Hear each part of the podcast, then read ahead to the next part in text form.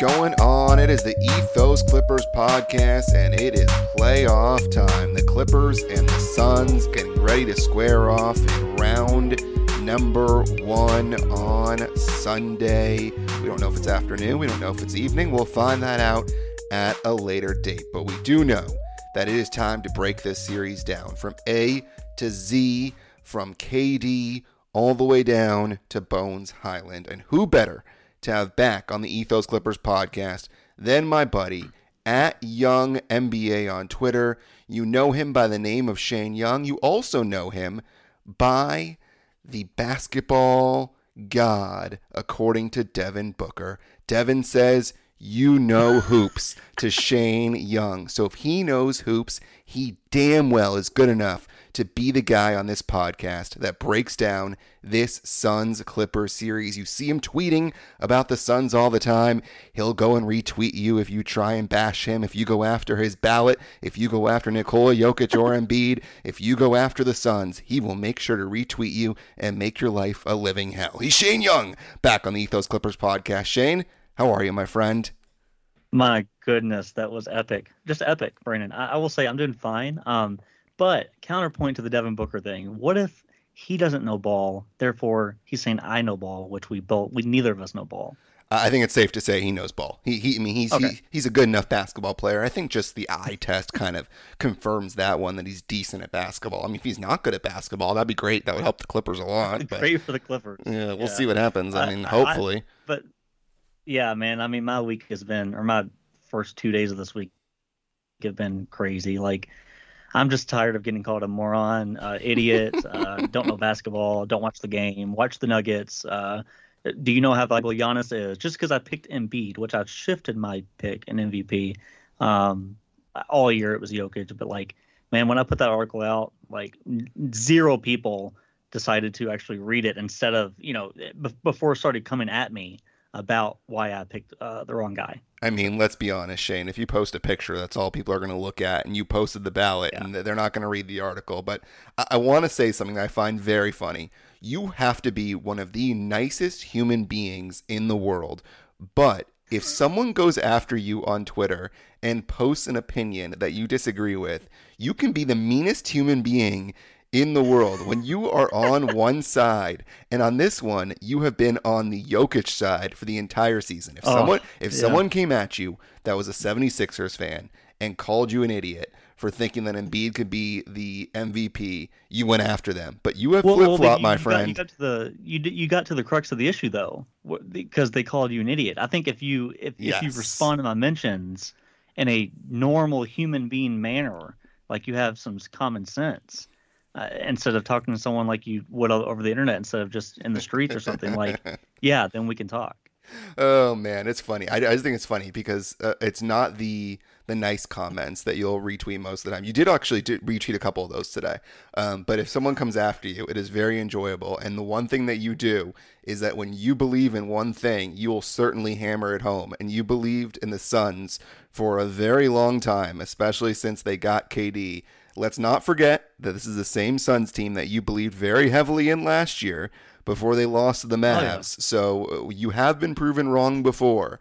Uh, so let's get straight into this series because this is going yeah. to be one that people who have listened to this podcast know that I've been very mm-hmm. down on this team for the entire season, even after wins. I mean, they won two games this weekend, and I came on this podcast and I said, I'm disappointed in this team. There's no reason that they should have had to fight against some crap lineups that Portland and Phoenix threw out them over the weekend. And so God knows what they're going to do against a team that has Kevin Durant, Devin Booker, Chris Paul, and DeAndre Ayton. And so I have said that I don't know if the Clippers have a chance in this series.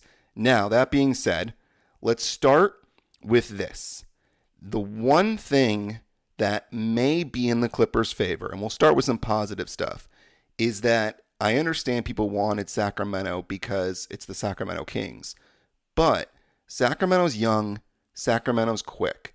Do you think it it helps the Clippers at all that Phoenix is a little bit slower, a little more methodical, not as athletic, they don't have as much juice flying up and down the court?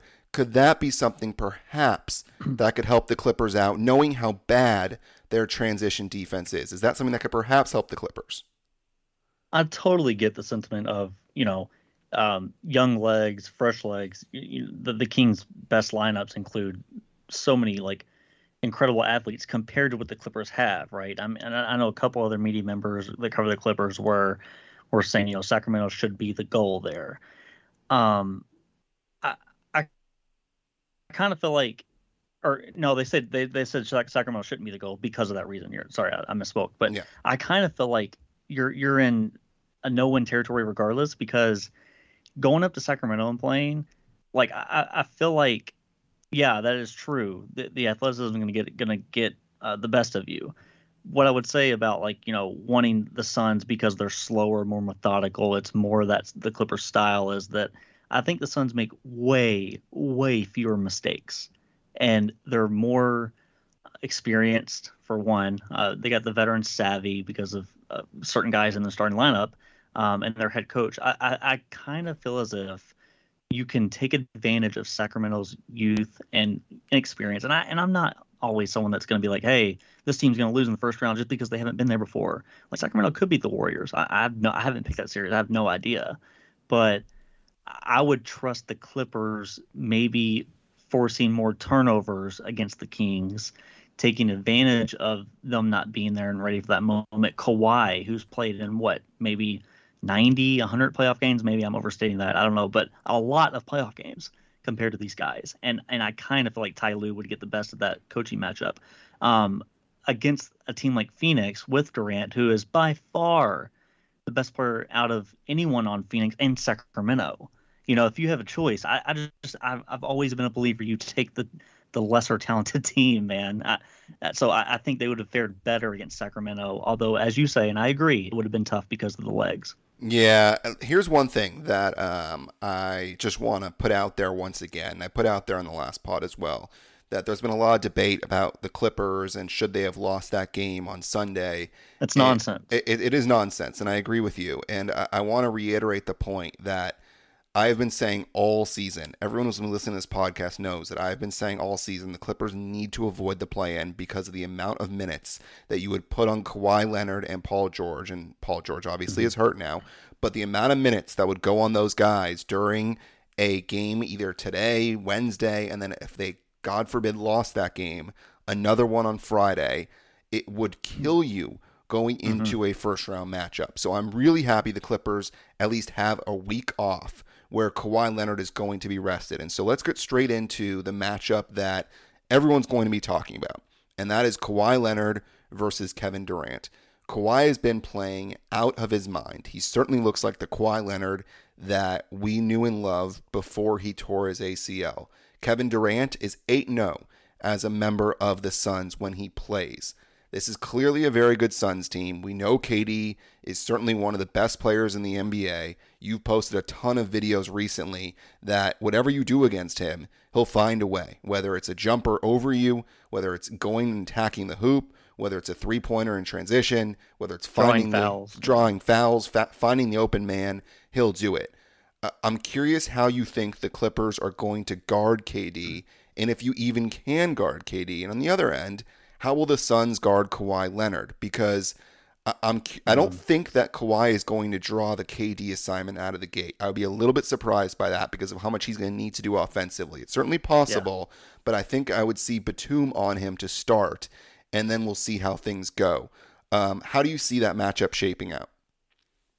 Yeah, I think if Ty wants to be like different, because everyone, I think everyone is expecting what you and I um, are expecting as Batum or you know a, a wing on him. Uh, God forbid Rocco gets gets put in, yeah, put in the rotation forbid. here, yeah. but uh, yeah, a, a, wing not named Kawhi on uh, on Durant. I think that's what we're expecting. But man, seeing how they dropped the first two games in every in literally every series they played in the 2021 playoffs, it wouldn't shock me if Kawhi just starts out on him just to see how it goes. You know, I mean, if, if it comes in like you know Kawhi doesn't have the energy or he kind of wants to to rotate responsibility between him and Batum, then do that. Um, me personally, like I I would put Kawhi on him just because I don't want to mess around. I want to try to steal one of these games, and I just feel like um, Kawhi has looked awesome defensively. His hands are still ridiculous. I feel like he can really bother KD. I think I think the thing with Durant is and maybe you saw the same thing during the Boston series, if he starts a game hot, I think he's going to finish hot. And I think he's going to be incredible throughout the game.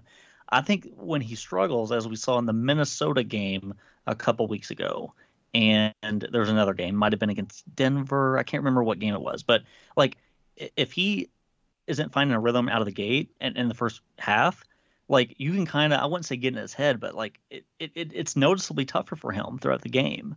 Um, when he has these, you know, 15 point quarters in the first half, like that's when you're in trouble.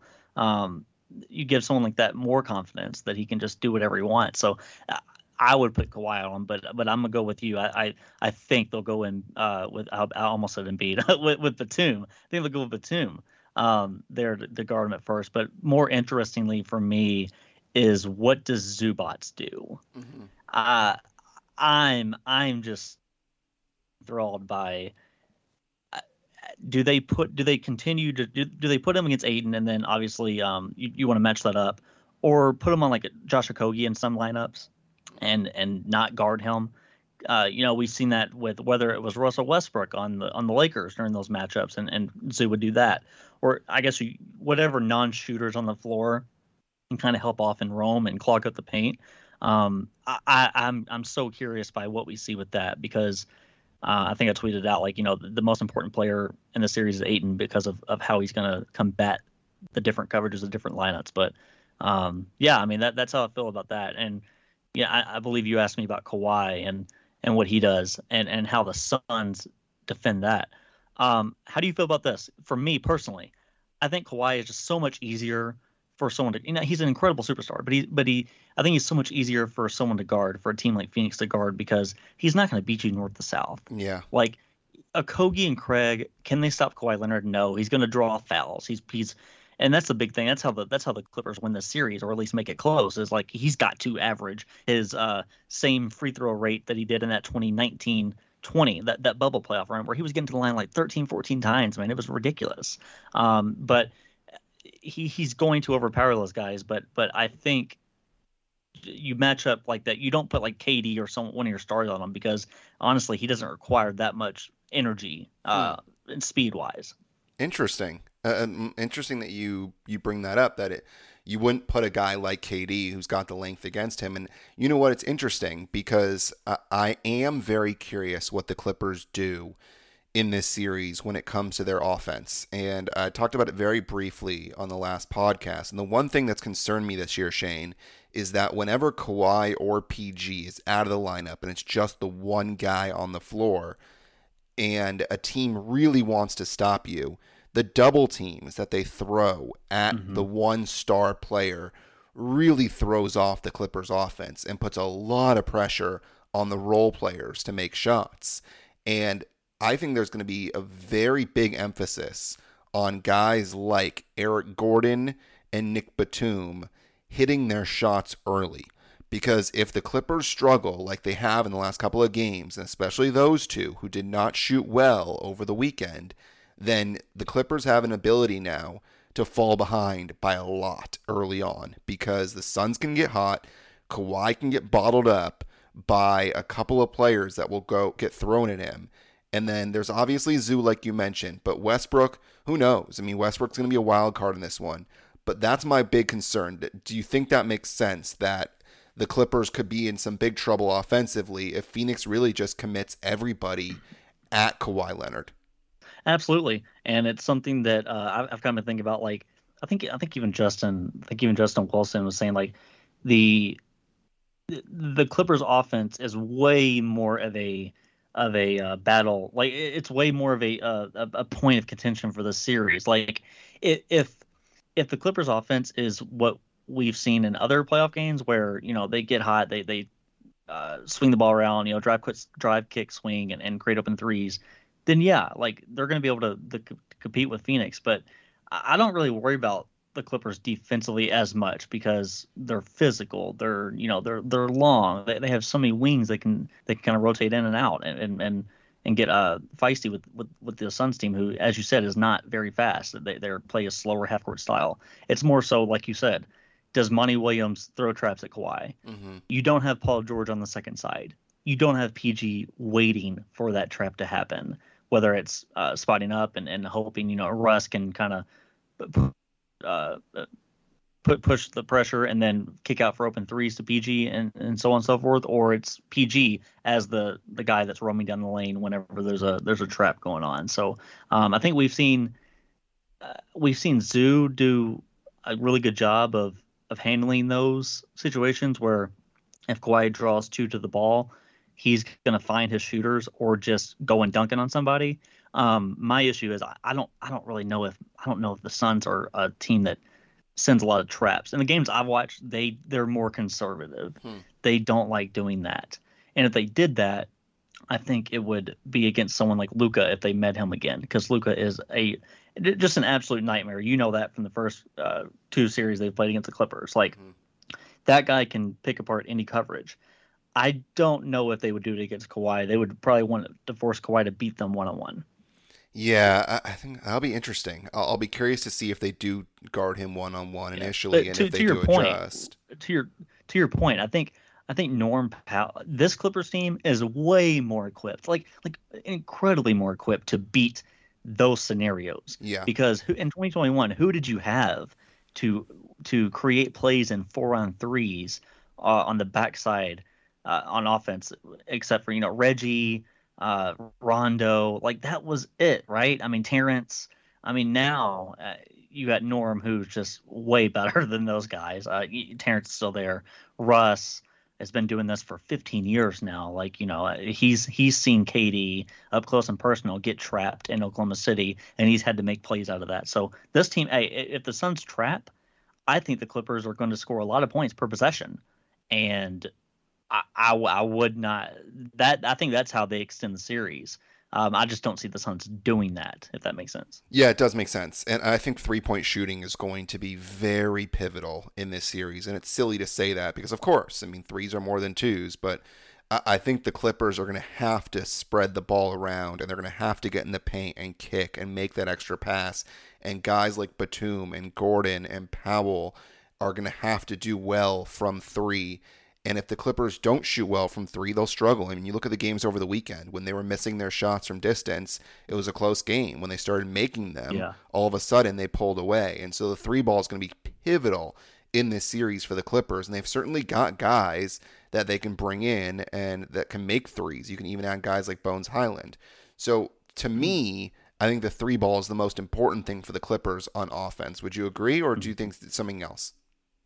On offense, absolutely. Like if you don't get up, you need to get up 43s a game. I think if there's a game now, maybe it's just because of the pace or the tempo. Maybe you know the game's slower in the playoffs. But honestly, like just to be concrete about it, like I, I might even I'll probably tweet this out in a preview if I do it. But like if they're below 43 point attempts in any of these games, like you're you're losing. It's a failure, in my opinion. Like, mm-hmm.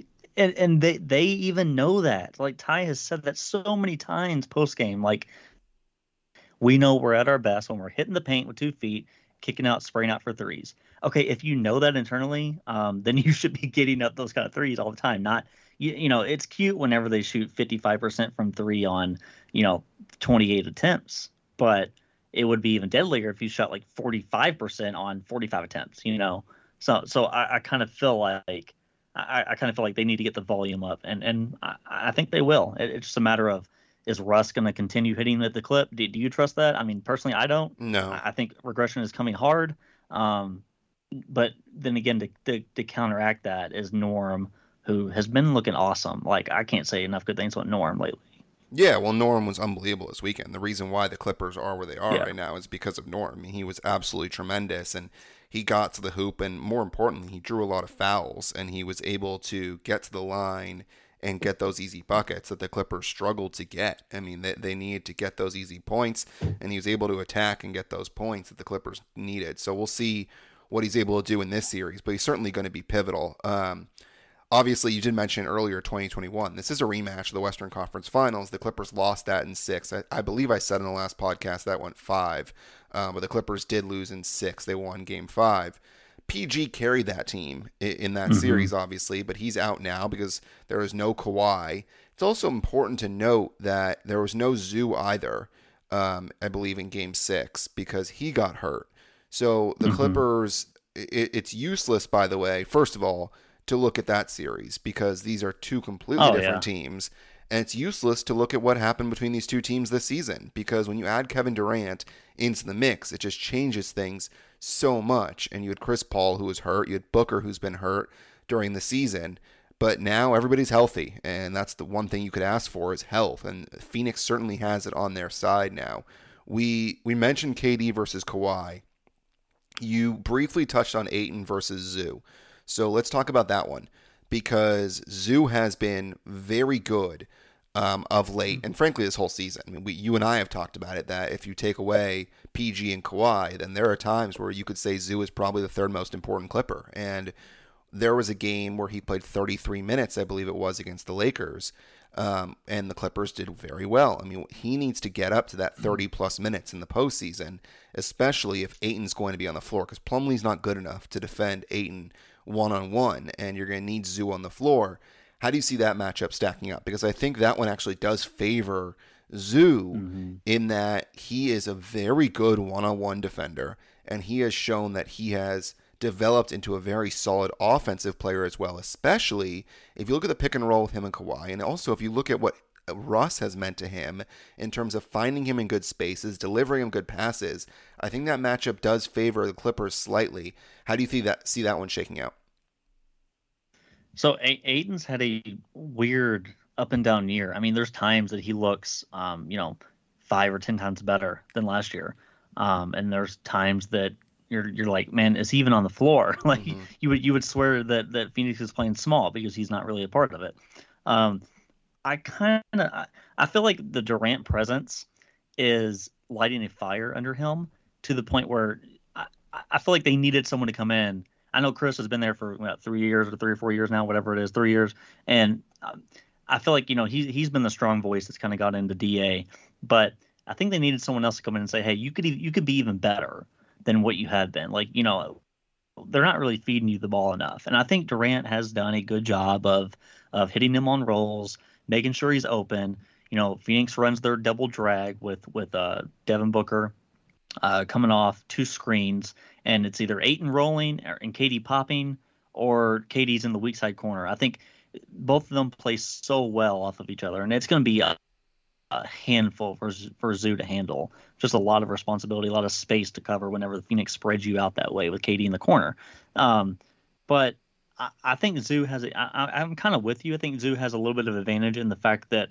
Um, as long as he doesn't get into foul trouble, right? Because I could see scenarios where Da like is down there and he's so physical and he is drawing two fouls on Zu in the first few, you know, for first four or so minutes, and and it kind of like then you're then Ty is automatically forced with the decision of like, do I play Plumlee or do I go small? Like, what do I do? Then you kind of get wonky with the lineup. So I think as, as long as Zu just stays his ground and doesn't get um, overly physical to where he's fouling a lot, um, and he by the way, he, Zu complains every every call now. He Yeah. Well, he does get hacked. done- He doesn't get a great whistle. He complains after every single call. He doesn't get a great whistle, Yeah. Shane. I mean, he he really You're has. right. He's gotten hacked several times in the last couple of weeks, and nothing's been called. He does not get treated like a superstar center, um, which Yeah. I mean, it, it's he's obviously not a superstar center, but at the same time, Mhm. he gets none of those 50-50 calls. There are times where he's absolutely destroyed. He doesn't get the call, so I understand part of that. And now he's just getting frustrated when that stuff happens. Oh yeah, I, I'm more so like that. That is true. I'm more so thought of like when I'm thinking about that, it's it's on the defensive end. Whenever he he thinks he goes straight up, but Oh, he yeah. does go kind of perpendicular with his arms. It's like Well, no one's committed a Man, foul. No one's ever committed a foul in their lives. yeah, yeah. Now on the other side of that coin, though, like imagine if if Zu is down there being a beast that we know he can be, but he doesn't always show it, and he draws two two quick fouls on Ayton or gets Mhm. Ayton in foul trouble in the third quarter, then Monty has to play Jock Landale. And who knows about Bismack Biyombo's situation? That looked rough. The second to last game of the season when he got hurt against the Lakers, I believe. So I don't know if he'll be back, but um, he's he's a small center anyway. Um, but you know, then it's like, oh my God, we haven't seen the Suns like ever in this Monty Williams era, and I mean ever, go small in the playoffs. I mean, they've always had to back bit back up big. Like, imagine KD at the five. Mm. So I, I don't I don't even know, man. But I, I do think like they'll start obviously like Zu and, and Ayton on each other. I don't think they'll get weird with the matchup. But I am looking for I I thought about this. Tell me what you think about this. Like Kawhi is physical. He you can't move him in the post.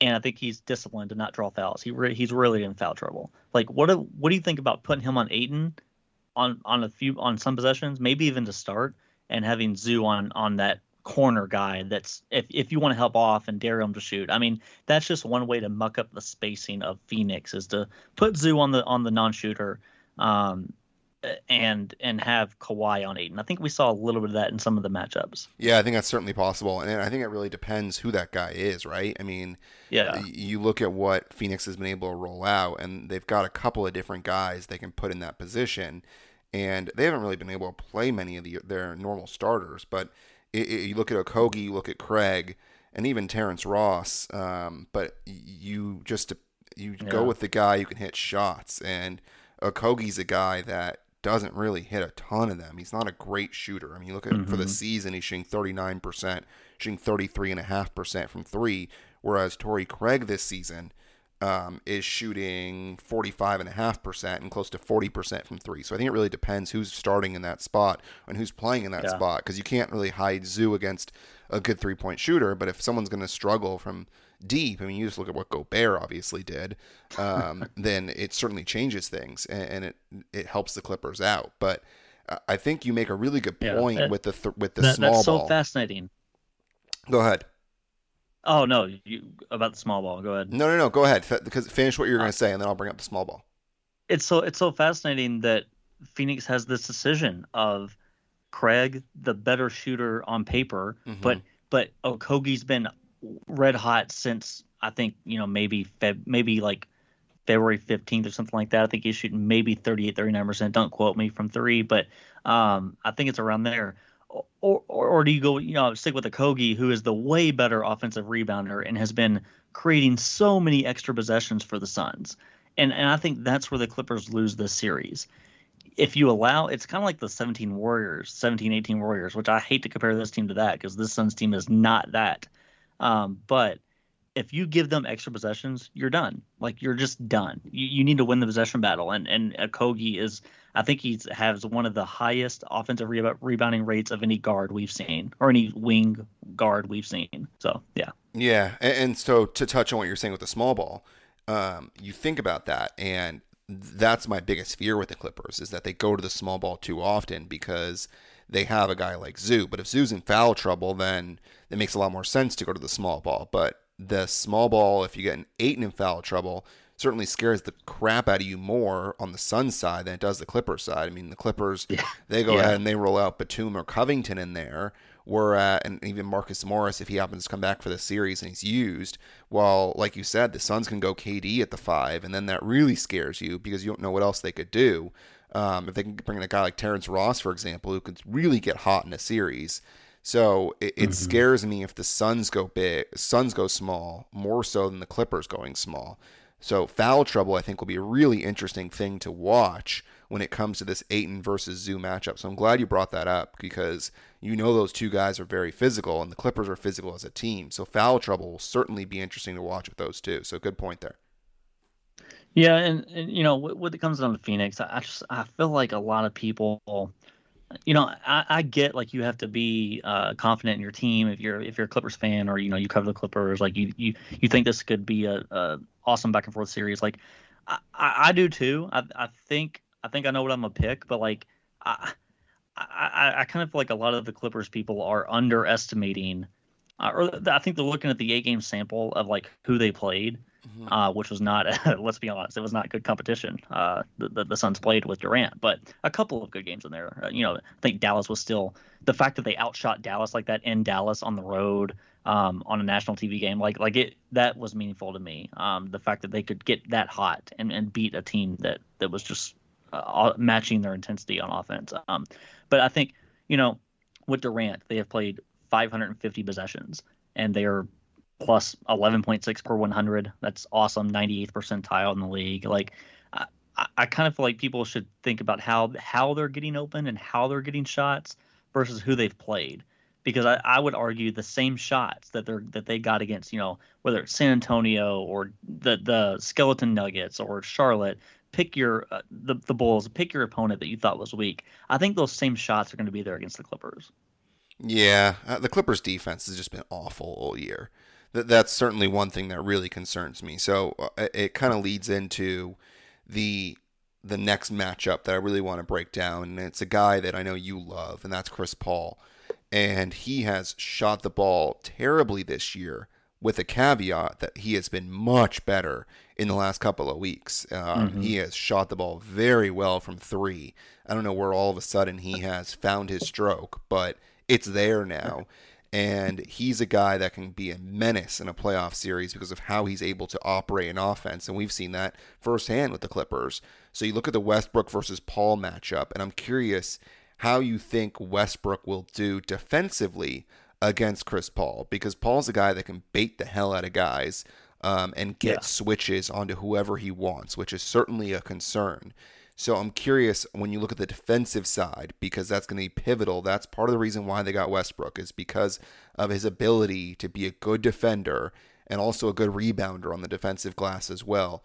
How do you think mm-hmm. Westbrook will do against Chris Paul on the defensive side? So I think he's going to do. I think Russ is going to have the advantage on that side of the floor because Chris is not blowing by him. He's not even getting an advantage. He's not getting a foot advantage on him. Like Russ is still way faster than obviously 38 year old Chris Paul, way faster.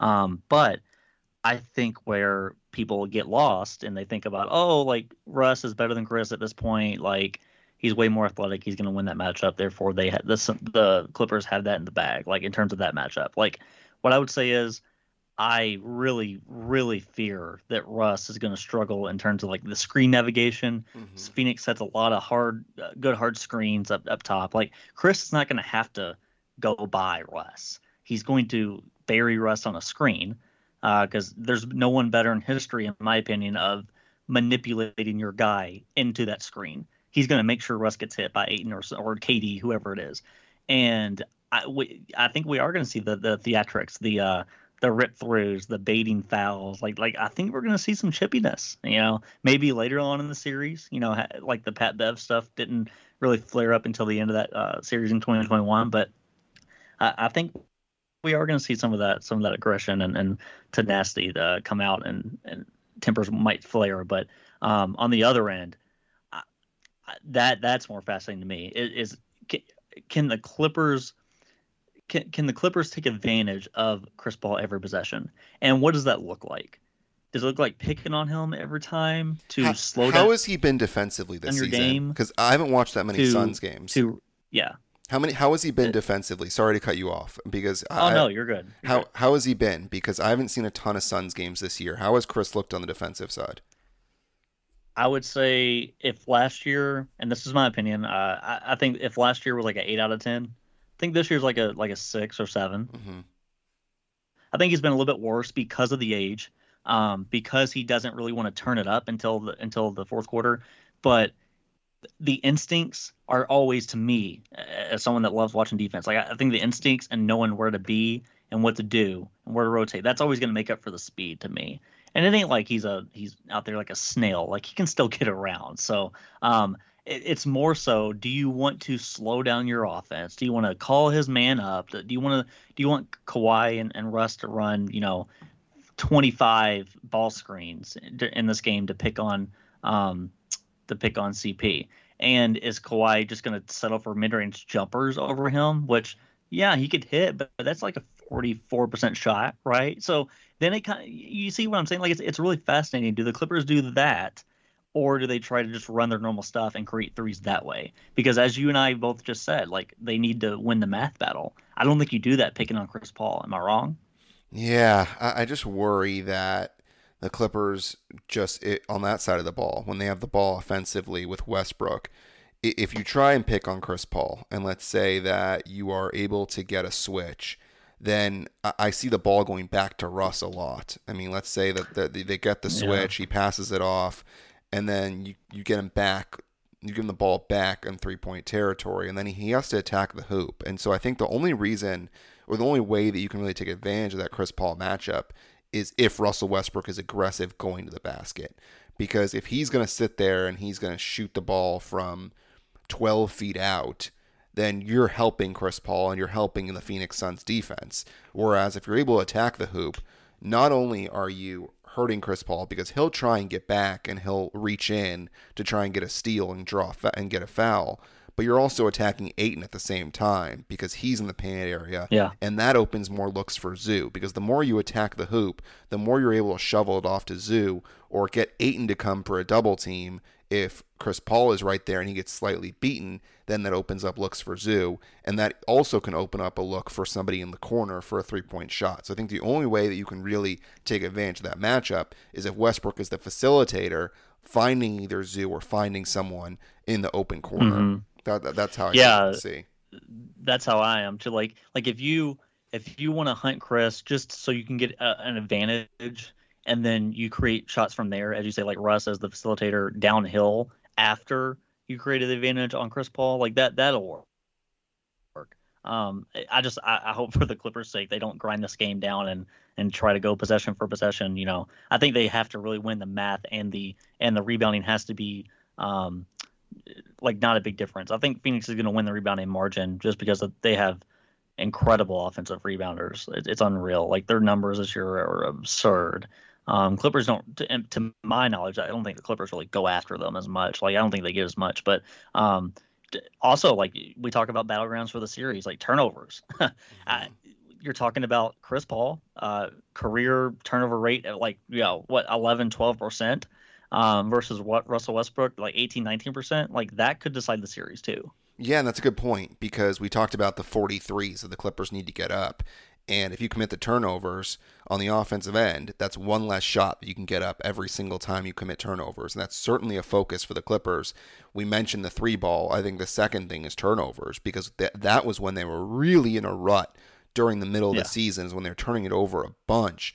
And that was a problem. And it, it doesn't take a, a rocket scientist to figure out that every time you turn over the basketball, it's one less shot that you're getting up on the offensive end. And against a team like Phoenix, you need to get as many shots up as possible because mm-hmm. they're going to get their shots up and they're going to make a lot of them, especially when they've got guys like KD, like Chris Paul, like Ayton, and then mm-hmm. lastly, like Devin Booker. And that leads me into the last guy for Phoenix I want to talk about. And it's not really a matchup on the Clippers end versus um, the Suns end, but I just want to talk about Booker in general because it feels like yeah. when you talk about the matchups, we talked about Kawhi versus KD, we talked about Russ versus CP, we talked about Ayton versus Zu it's Booker versus question mark. I mean, Eric Gordon's mm-hmm. now in the starting lineup. It would be Booker versus PG, but that's not the case now.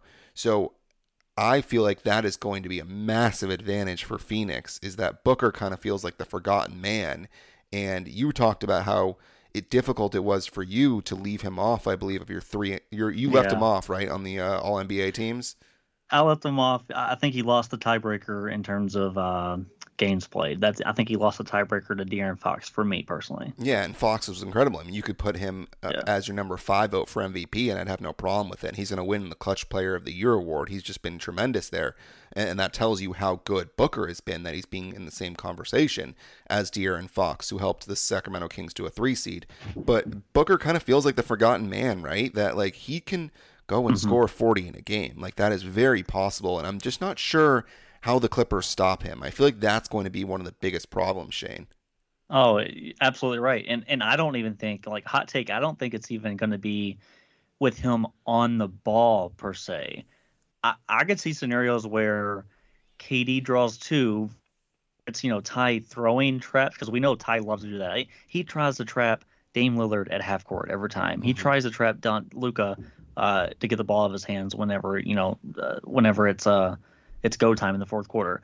I think if KD is cooking, like, and you have Booker on the on the weak side wing or weak side corner, like, and you trap uh KD, like you're you're just asking for danger because you have Devin Booker who is going to either be catching and shooting uh, against a uh, scramble defense or attacking those closeouts. And Uh, you're right, the forgotten man, and I think he's okay with that in this series because he knows. Like, let's be honest, if the if the Suns win the series, to, to me, I think this is a tougher matchup. Maybe I'm wrong. I think Clippers are a tougher matchup than Denver for that team because, like, I I, I see I see Devin Booker creating all kinds of mid range havoc against Denver if they get there. Um, I, don't think he can do. That. I don't think he's going to do that against the Clippers. I think Clippers have done a really good job of kind of shutting off the water of CP and Booker in the mid-range pull-ups. They've done a fairly good job of that.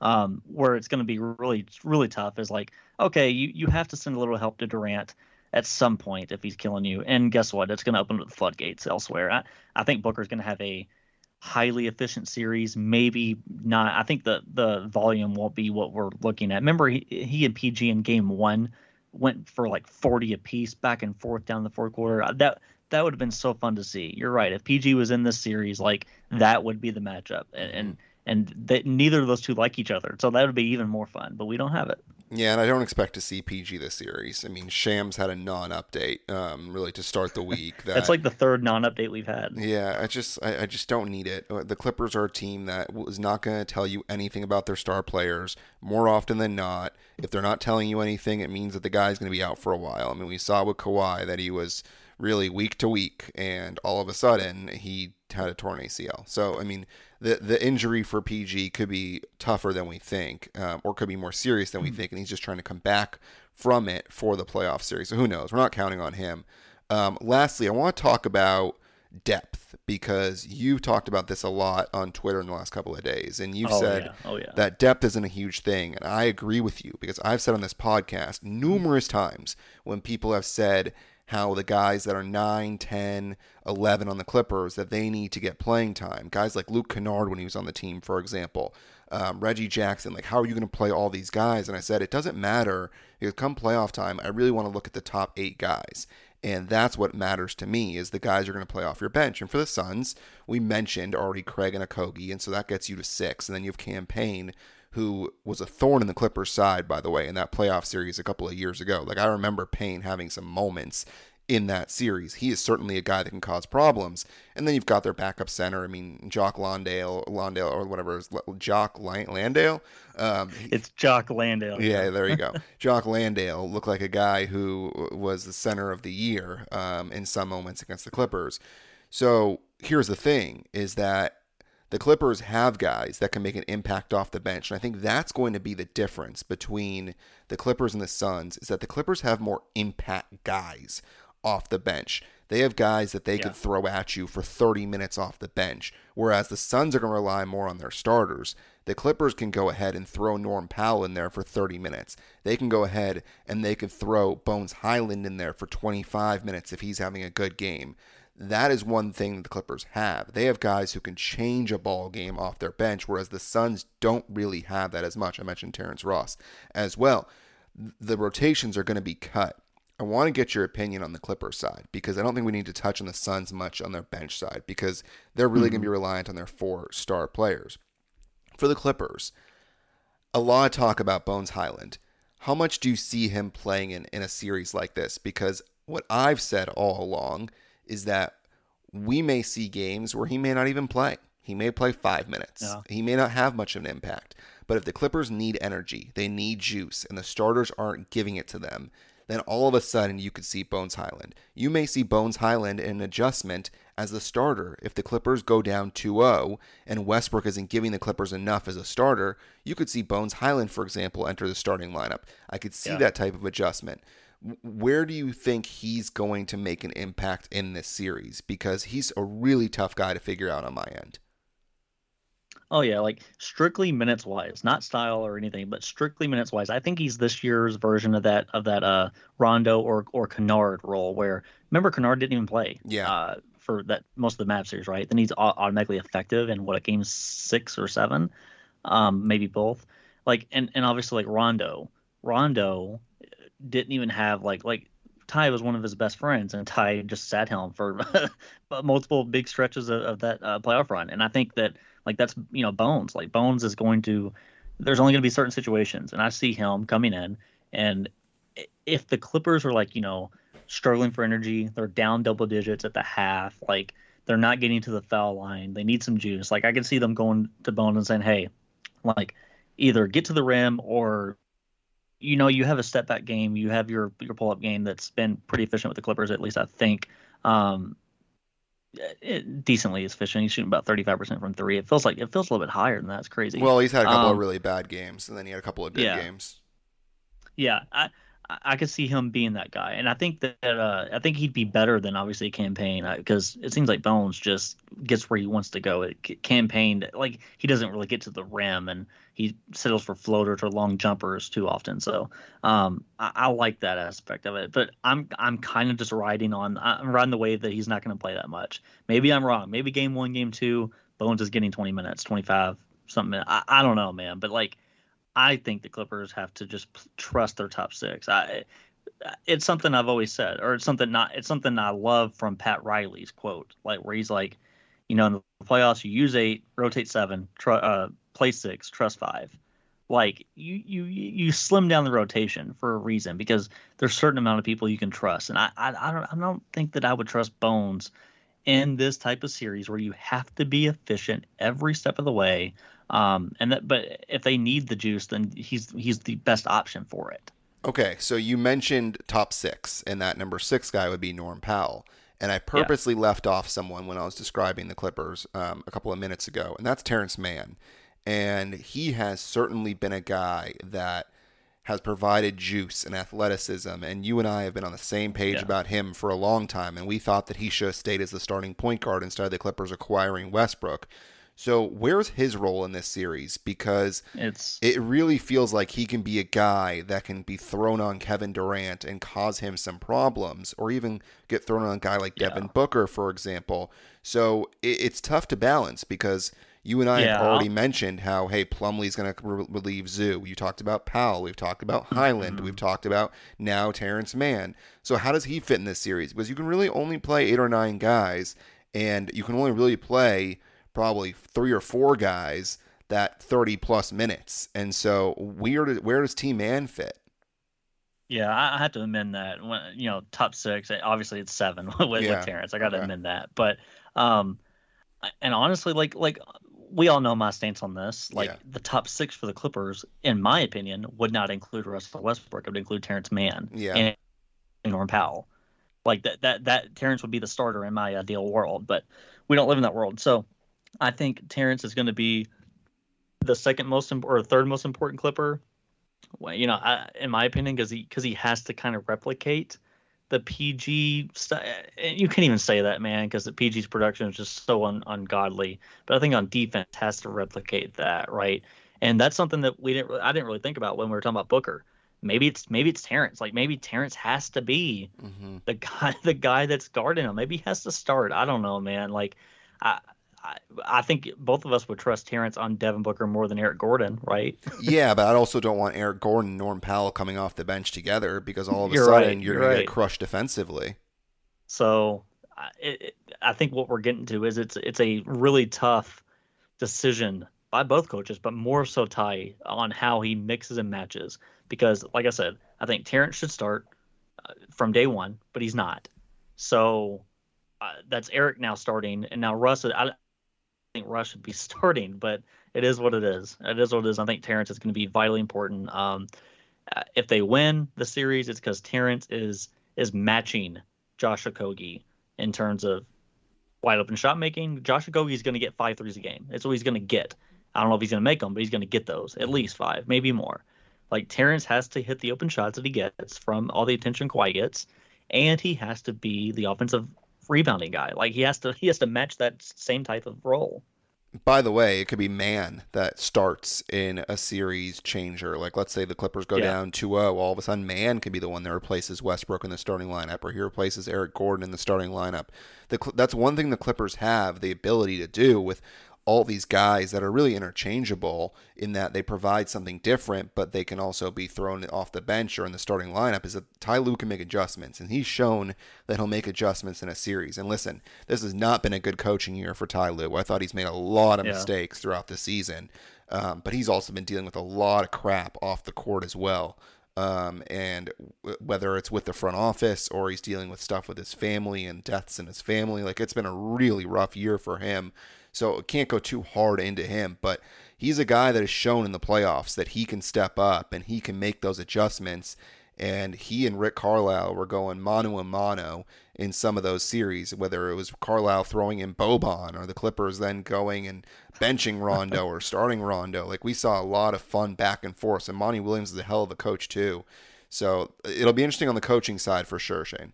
Yeah, I, I think I think Ty is going to have a good series from his from from the standpoint of making the right decisions and and hit, pushing the right buttons whenever they're down. But essentially, I, I just think they're going to lose the points per possession battle. Like they're just going to lose on the margins of, or not even on the margins. They're going to lose on talent, not having PG. Um, but it's it, you know it, it, you, people. I think the fans are going to try to. I, I don't know. I don't know if they'll try to blame Ty or not, but I think he's going to coach a good series. He's always he's always coached good in the playoffs, coach well in the playoffs. So yeah. I think that's not going to change. It's just he's going to have that built-in excuse of, hey man, like my All NBA or All Defensive wing that is six nine and can cloud Devin Booker's vision on some of these shots is not here. I just think the talent's going to be overwhelming on the Sun side. So let's get into it. Let's get into the prediction. Let's close out the podcast with the prediction. Um, I'm, I'll give mine first. Um, obviously, I've been super negative this year in terms of the Clippers, and I just don't see them flipping that switch. I, I just don't think that this team has been good enough this year in a consistent amount of games to show us they can do it in a playoff series. They're way too up and down, and I haven't really seen them put together two to three straight games against good teams that have actually had healthy lineups. And so because of that, I'm taking the Suns in five. Um, what is oh your? my gosh! Yeah, what's your prediction?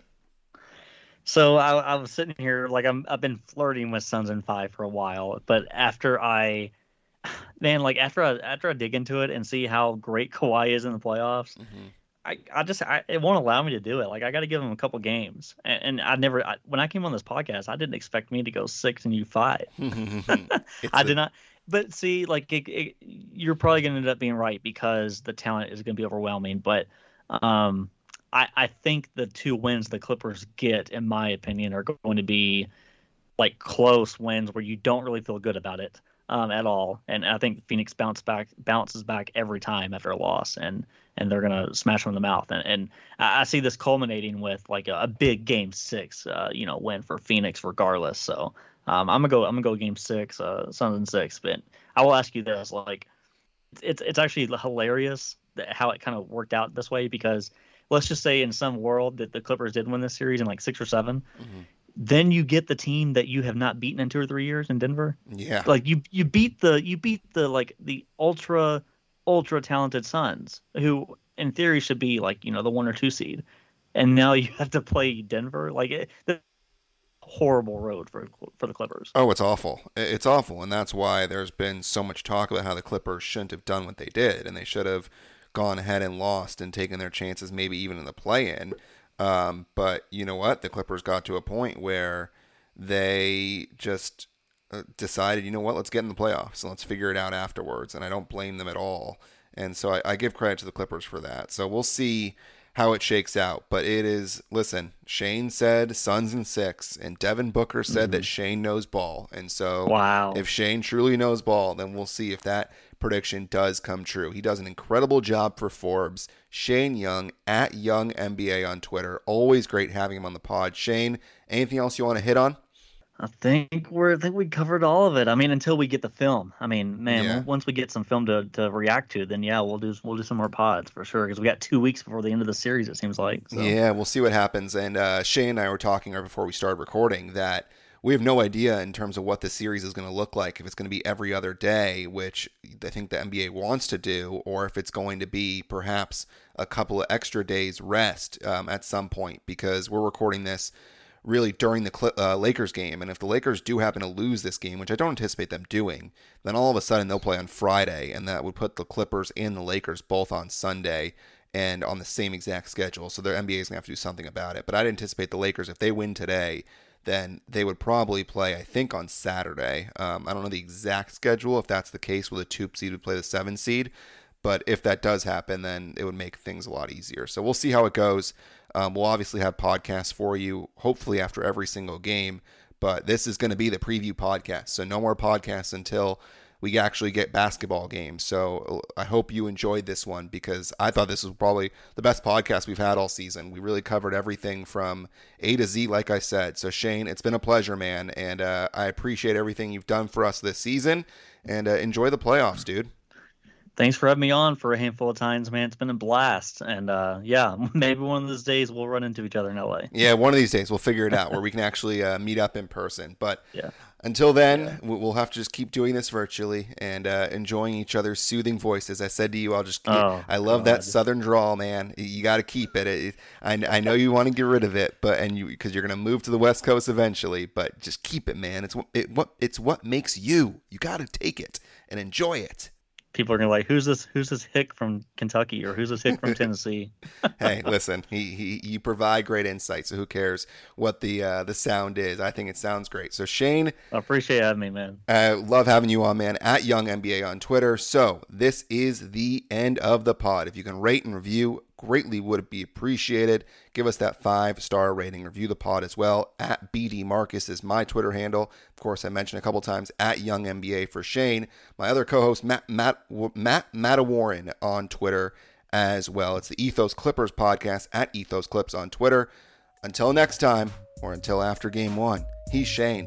I'm Brandon, and go Clips.